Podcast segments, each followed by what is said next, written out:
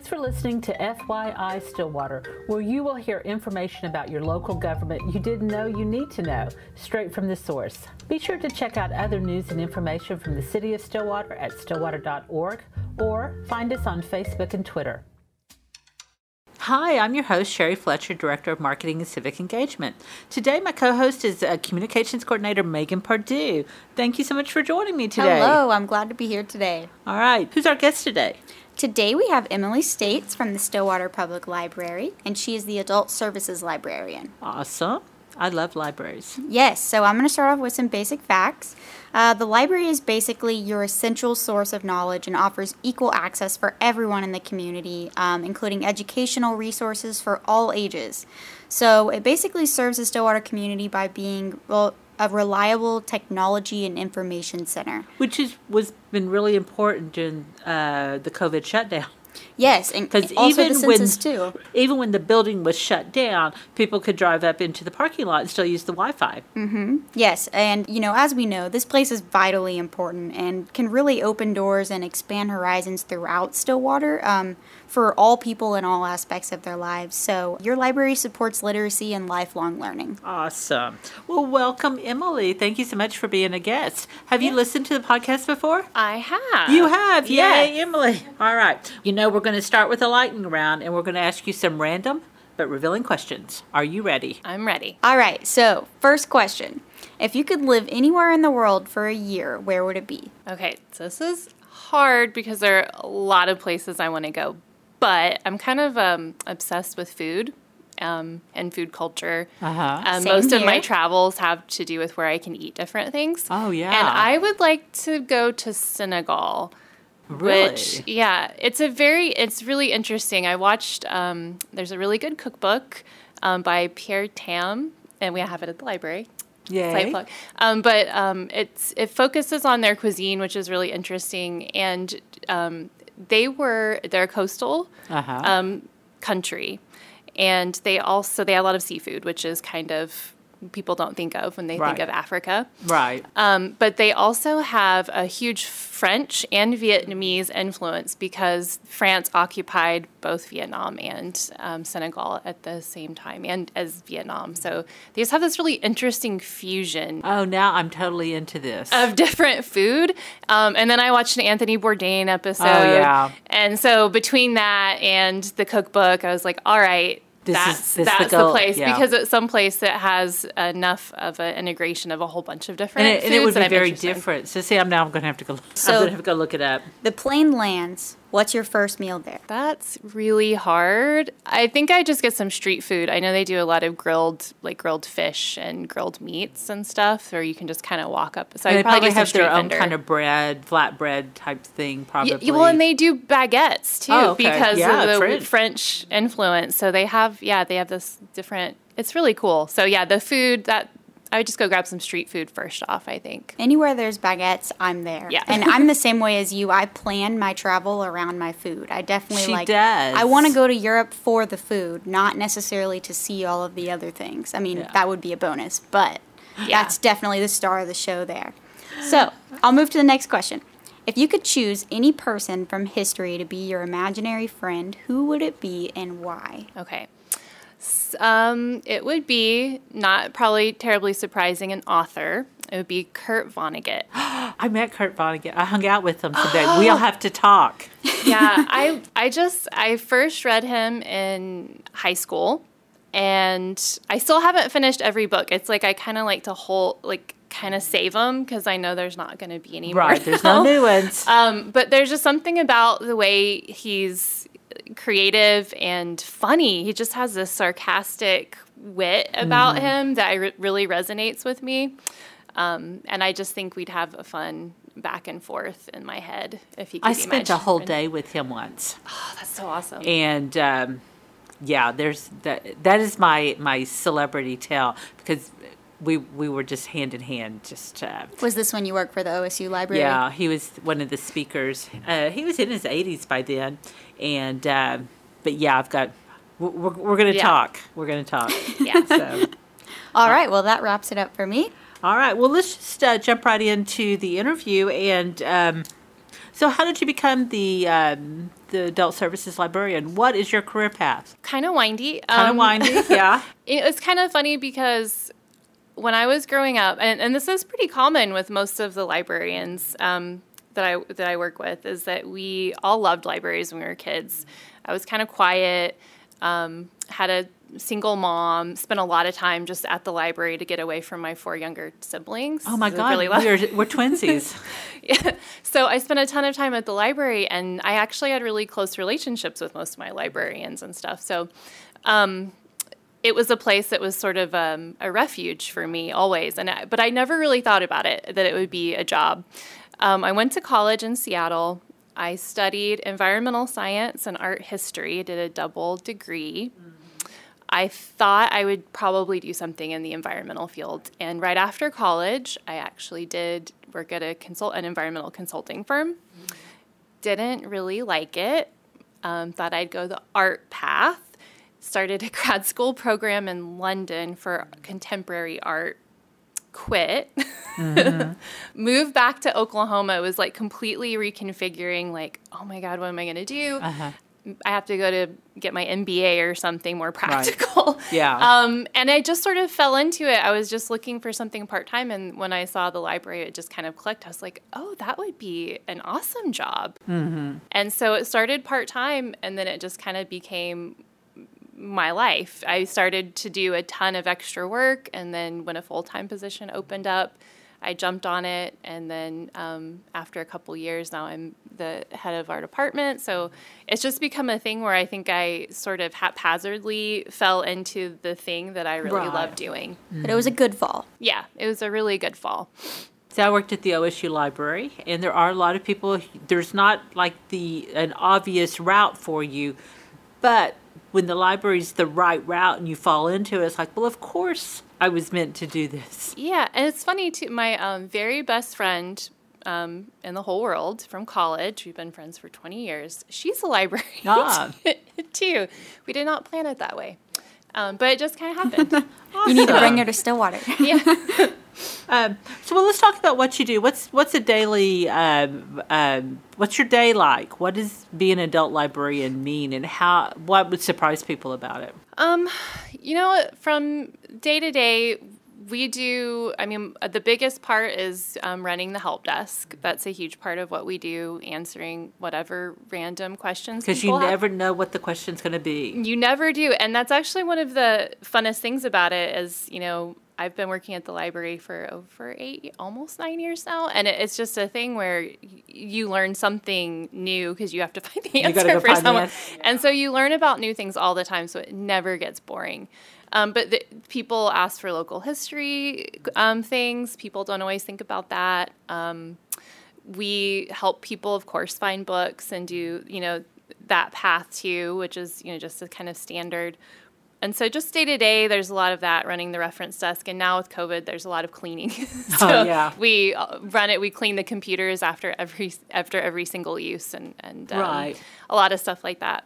Um, but that's one of the biggest components. Um, our department orders um, a lot of books. We do that.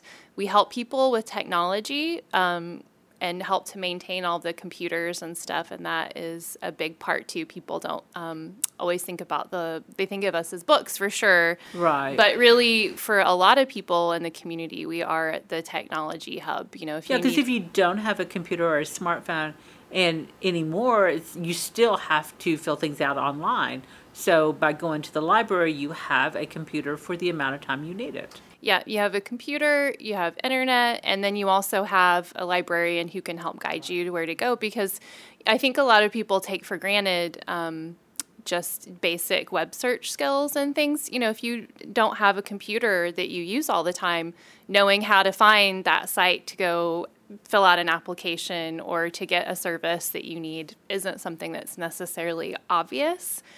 And even Google is you know I think I think one of the things is a lot of people think of reference services as being not as relevant but it's almost like more so I think now because there's so much information out there knowing what the good information Yeah, is because you help them evaluate, you know, what's a legitimate site, uh, where where better information could be found, um, or you know, it's like, do you need a hard copy of it, or do you need an electronic version of it, or do you need, you know, there, there's there's lots of options that people don't really think about whenever you, you go in to find a piece of information. Yeah, well, and even the referral service por- portion too. We refer people to a lot of things. You know, if people don't know where where do I go to find land records Right. where do i you know who where in town could i get free mental health services i mean anything like that um, we can be like oh here are the places that we send them to we do a ton of sort of referrals or even just helping to work with other organizations to find information you know when it is a local history mystery that I didn't mean to rhyme that, but I did. Local history mystery. Contact the Sheerar, um, sometimes someone at OSU, to try to see if we can find where that information would be if it exists. Because that's a lot of it too with older things. You just sometimes it's just not there um, to be easily found. So yeah, we do. Um, let's see, not so much right now. We used to do one-on-one tutoring for people too, and then um, the other big thing our department does is. Uh, creating learning opportunities for people. So, So what would that be?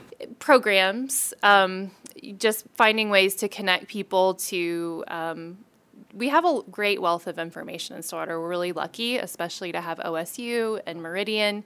So we can often partner with those organizations and offer free informational classes for people on a wide variety of topics under normal times. Um, that's about starting a business. It could be about, um, and we're still doing some of those virtually, um, how to use a computer, um, very specific computer skills like Excel or Word, um, or sometimes just um, learning about a new subject. You know, Well, like the um, like the book reads, or um, if somebody's just wanting to have some social interaction, um, you off basically you're offering that too.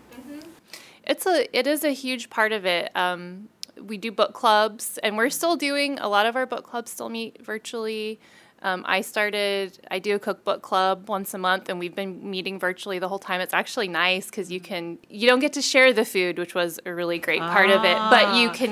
This is the club for you. I know. I'm thinking about it right now. But you um, can actually see people when they're cooking. You know what I mean, and see in their kitchens, and Oh, yeah. and that's kind of cool too. So it's not you know ideal for all the time, but it's kind of a cool um, way that we never would have done it before. Where you It's like a different this- layer of like intimacy, seeing Yeah. someone's kitchen and their home and that sort of thing, and them interacting in it. It's like something you wouldn't expect, but it's still good. Yeah, and yeah. you wouldn't expect it from a library, Mm-hmm. but it makes perfect sense. Yeah, it's just um, another way of learning. You know, we learn, we share tips, we talk about cookbooks, Uh-huh. um, we talk about food.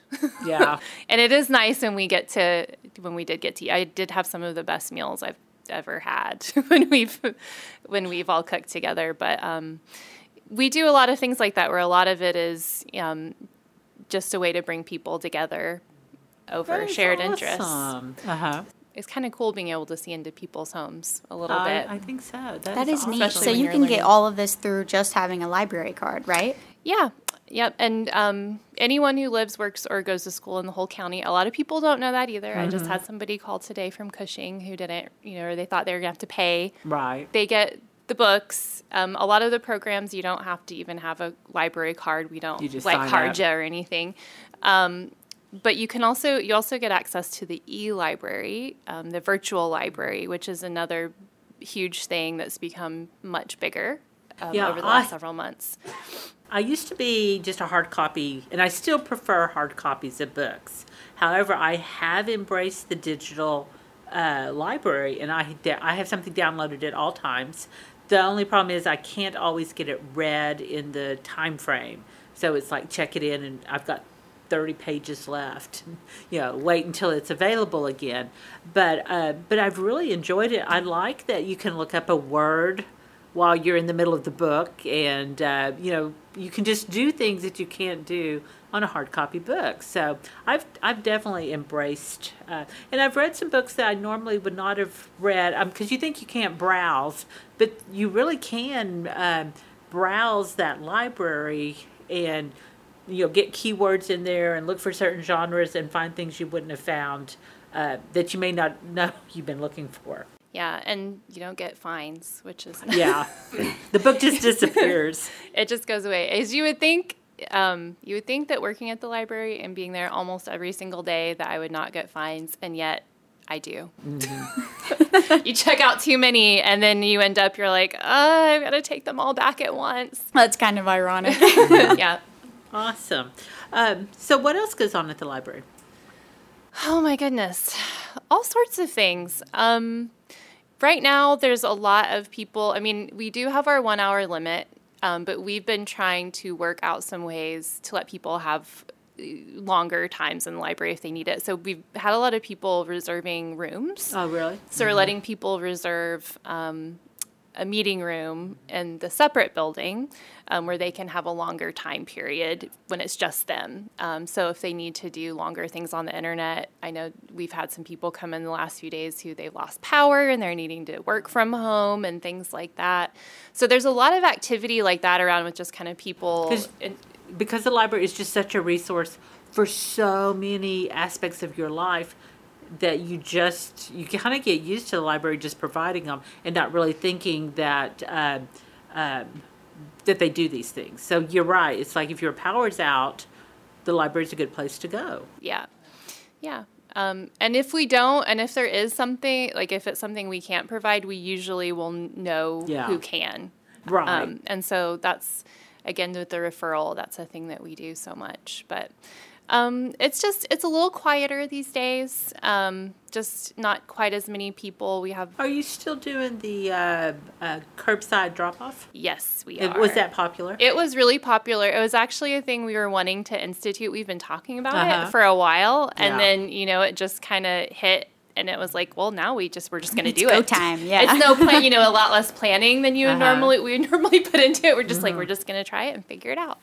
Um, but yeah, it's pop. It will be. It's here to stay for sure. People like it a lot. Um, that and being able to just um, pick up your holds too. We hadn't really done that before, and now people can just put your books on hold. We pull them for you. Um, you just swing in and grab them and be on your way. So um, we're trying to make it convenient for people to be quick when they need to be. Um, and also try to remind people that people always forget people forget this too even though you would think they would ask us for book recommendations. We love to give book, book recommendations. Mm-hmm. we love to and yeah, people sometimes think we're yeah. bugging that they're bugging us. I'm like, no, that's what we like to do. We love it when you mm-hmm. ask about books because most of the time it is.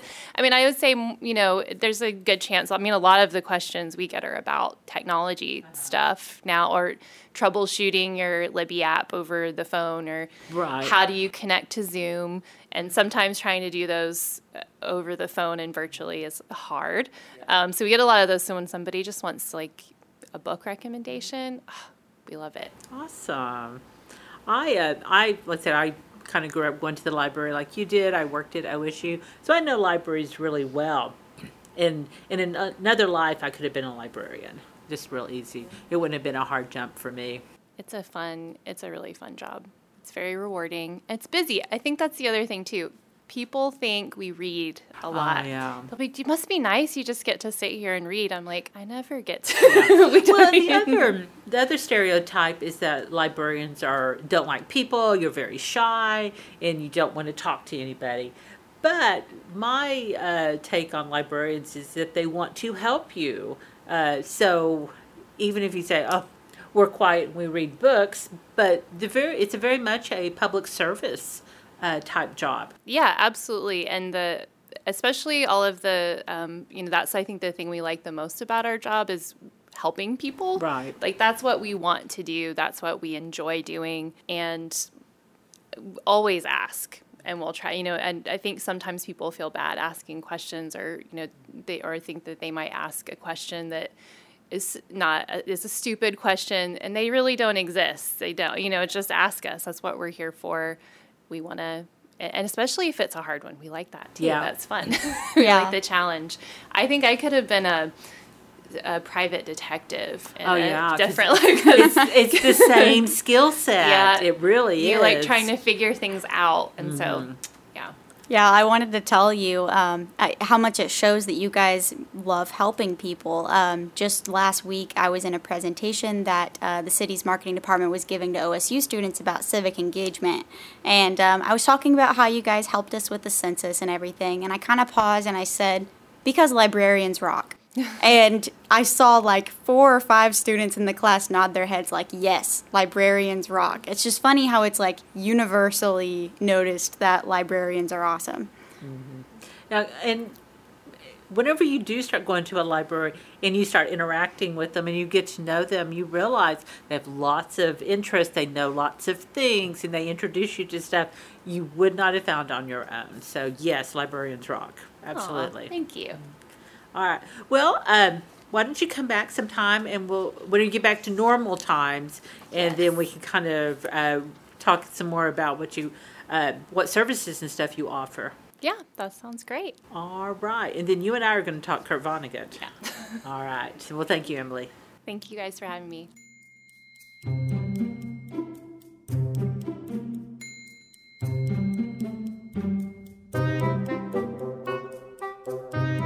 Receive questions in a lot of different formats uh, phone calls, social media, email. So today is an email, and it again relates to the ice storm, uh, you know, on Tuesday. The person said, My power is out.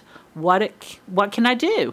All right, so I have answered this question a whole lot this yeah, week. Yeah, you are the expert on uh, power outages and all things utility. So, what yes. did you learn, Megan? All right, so if your power is out, you have two options. You can go to stillwater.org slash report power outage. Um, you can see it right there on our homepage if you just go to stillwater.org.